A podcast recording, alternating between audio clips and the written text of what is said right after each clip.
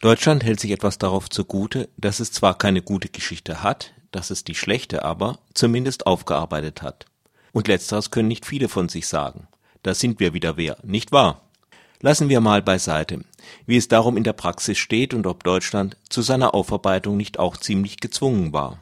Doch wenigstens dürfte man hoffen, dass ein wenig aus der Vergangenheit gelernt wurde, dass sich deutsche Politiker ein wenig aufrechter verhalten, wenigstens dort, wo der aus solcher Aufrichtigkeit erwachsende potenzielle Schaden überschaubar ist. Eine Gelegenheit, etwas aufrecht zu sein, bietet der hundertste Jahrestag des Beginns des Völkermordes an den Armeniern am 24. April. Doch es gibt da anscheinend auch noch andere Gesichtspunkte. Angesprochen auf die Haltung zur Armenierfrage sagte der deutsche Außenminister Frank-Walter Steinmeier (SPD) den offenbar vorher zurechtgelegten Satz: „ Die Gräuel der Vergangenheit lassen sich nicht auf einen Begriff oder den Streit um einen Begriff reduzieren. Klar, das stimmt, lassen sie sich nicht. Das Gleiche könnte man aber auch immer sagen und damit eben auch nichts sagen. Es fehlte in der Bundesregierung offenbar an einem kleinen Quäntchen Zivilcourage. Neben der Täterschaft war dieser Mangel an Zivilcourage immer einer der Vorwürfe im Zusammenhang mit der deutschen Geschichte. Da riskieren Herr Steinmeier und die anderen Herren und Damen der Regierung nicht gerade den Abtransport in ein Konzentrationslager, wenn sie das Kind beim Namen nennen, anstatt sich in allgemeinen Sprüchen zu ergehen. Doch schauen wir zurück in das Jahr 1915. Die jungtürkische Regierung nimmt die Gelegenheit wahr, im Schatten des Krieges einen ethnisch und zumindest religiös homogenen Staat zu schaffen. Dazu dient unter anderem ein Deportationsgesetz. Die armenische Minderheit wird zum Marsch in die syrische Wüste gezwungen, Frau, Mann, Kind und Greisin, alle.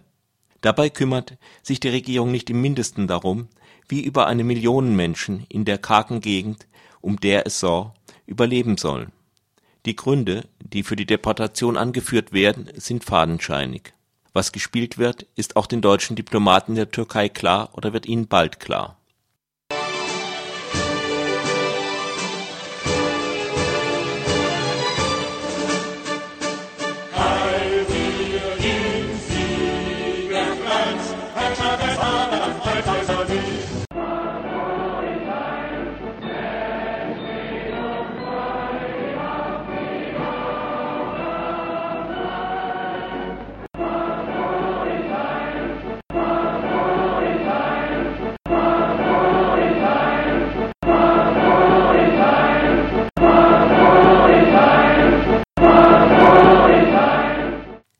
In Berlin hat man tatsächlich andere Sorgen. Während die Propagandatrommel deutsche Siege überhöht, weiß die Führungsschicht des Reiches um das Scheitern der eigenen Kriegspolitik. Bereits im Herbst hat der Chef des Generalstabes, Erich von Falkenhayn, den Krieg intern für verloren erklärt. Täglich sterben im Durchschnitt 1300 deutsche Soldaten. Im Frühjahr 1915 hat sich auch noch Italien der Entente angeschlossen die USA machen Druck in der U-Boot-Frage. In Berlin weiß man nicht weiter und hofft darauf, den Krieg doch irgendwie zu gewinnen. Das Osmanische Reich ist derzeit der einzige Verbündete von Deutschland und Österreich. Zwar dient während des Krieges eine wachsende Zahl deutscher Offiziere in der Osmanischen Armee, doch viele Druckmittel hätte Berlin nicht, wenn man sie denn überhaupt gebrauchen wollte die Haltung der Deutschen im Osmanischen Reich ist gespalten. Manche hegen selbst rassistische Vorurteile gegen die armenische Bevölkerung, einige deutsche Offiziere kämpfen gegen Armenier, die sich verzweifelt gegen die Deportation wehren. Eine protestantische deutsche Missionsstation schickt Kinder, die vor der Deportation geflohen sind, wieder zurück in den sicheren Tod. Andere setzen sich vehement für die Armenier und Armenierinnen ein. Berichte über die Verfolgung der Armenier werden in Deutschland zensiert das heißt aber nicht, dass die deutsche Diplomatie zu den Vorgängen gänzlich geschwiegen hätte. Am 20. September 1915 berichtet die New York Times unter Berufung auf die amerikanische Nachrichtenagentur AP The Turkish government has succeeded in throwing an impenetrable veil over its actions towards all Armenians. Nothing definite is obtainable in Constantinople of the fate of this people out in the provinces but it is known that several measures planned against the Armenians in the Ottoman capital were not carried out owing to objections of the German government. Die türkische Regierung hat Erfolg damit gehabt, einen undurchdringlichen Schleier über ihre Aktionen gegen die Armenier zu legen. In Konstantinopel kann man nichts Bestimmtes über das Schicksal dieses Volkes in den Provinzen erfahren. Aber es ist bekannt, dass schwerwiegende Maßnahmen gegen die Armenier in der osmanischen Hauptstadt wegen der Einwände der deutschen Regierung nicht ausgeführt wurden. Im weiteren Verlauf des Artikels ist von drei Noten der deutschen Regierung an den Verbündeten die Rede, in denen Deutschland die Verfolgung der Armenier kritisiert hat es ist klar, dass die ultimative Quelle für diesen Bericht ein deutscher Diplomat gewesen sein muss, der einen Korrespondenten der EP unterrichtet hat. Damit wollte er wohl dem schlechten Licht entgegenwirken, das die Massaker auch auf das Kaiserreich werfen mussten.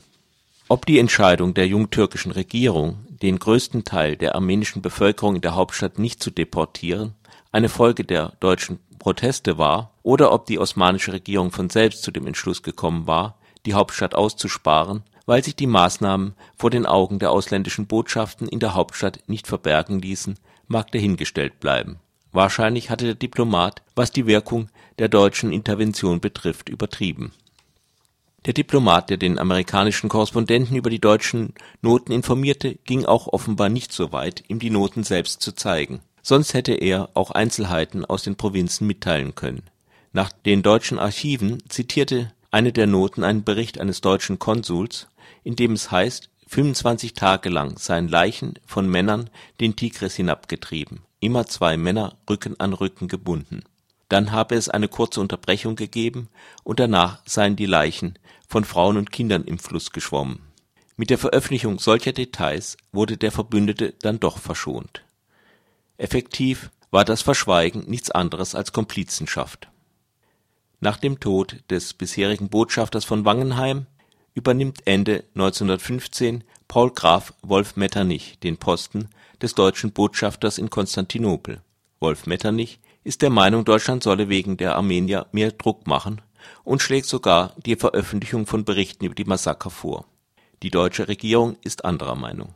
Reichskanzler Theobald von Bettmann-Hollweg schrieb als Notiz unter einer Vorlage des Botschafters unser einziges Ziel ist, die Türkei bis zum Ende des Krieges an unserer Seite zu halten, ob darüber Armenier zugrunde gehen oder nicht. Dass es die Deutschen mit ihren Protesten nicht allzu ernst meinen, zeigt die deutsche Regierung, indem sie Wolf Metternich nach nur zehn Monaten auf Wunsch der osmanischen Regierung abberuft. Immerhin ein wenig diplomatischen Widerstand gab es, wenn auch nur von einigen Diplomaten getragen zum Vergleich, als neutrales Land hatten die USA noch überall im Osmanischen Reich Konsulate und waren daher ebenfalls unterrichtet, entschlossen sich aber gegen einen diplomatischen Protest oder gegen das ein Briefing ihrer eigenen Presse. Der US-Botschafter Henry Morgenthau enthüllte sein Wissen erst nach dem Kriegseintritt der USA. Es geht hier nicht darum, die Haltung der kaiserlichen Diplomaten zu beschönigen.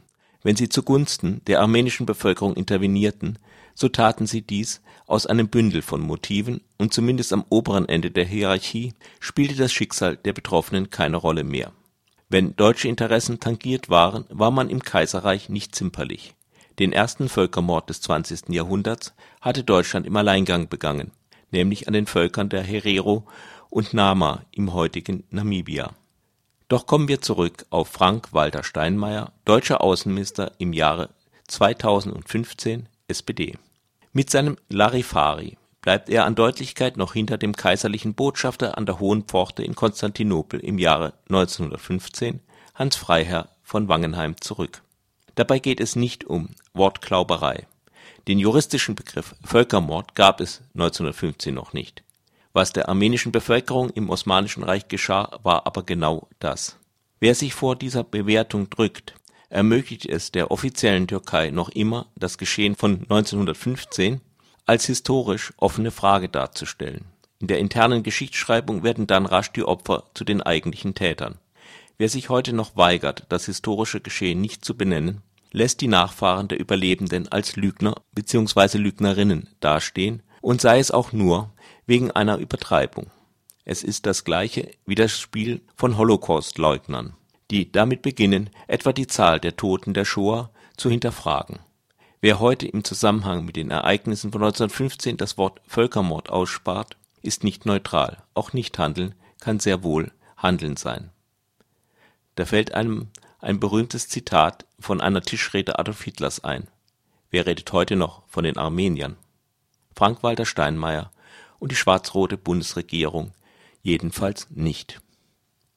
Insofern dieser Beitrag kommentierend äh, Teile enthält, gibt er natürlich nur, wie bei Radio Dreieckland üblich, die Meinung des Autors, nicht der Redaktion wieder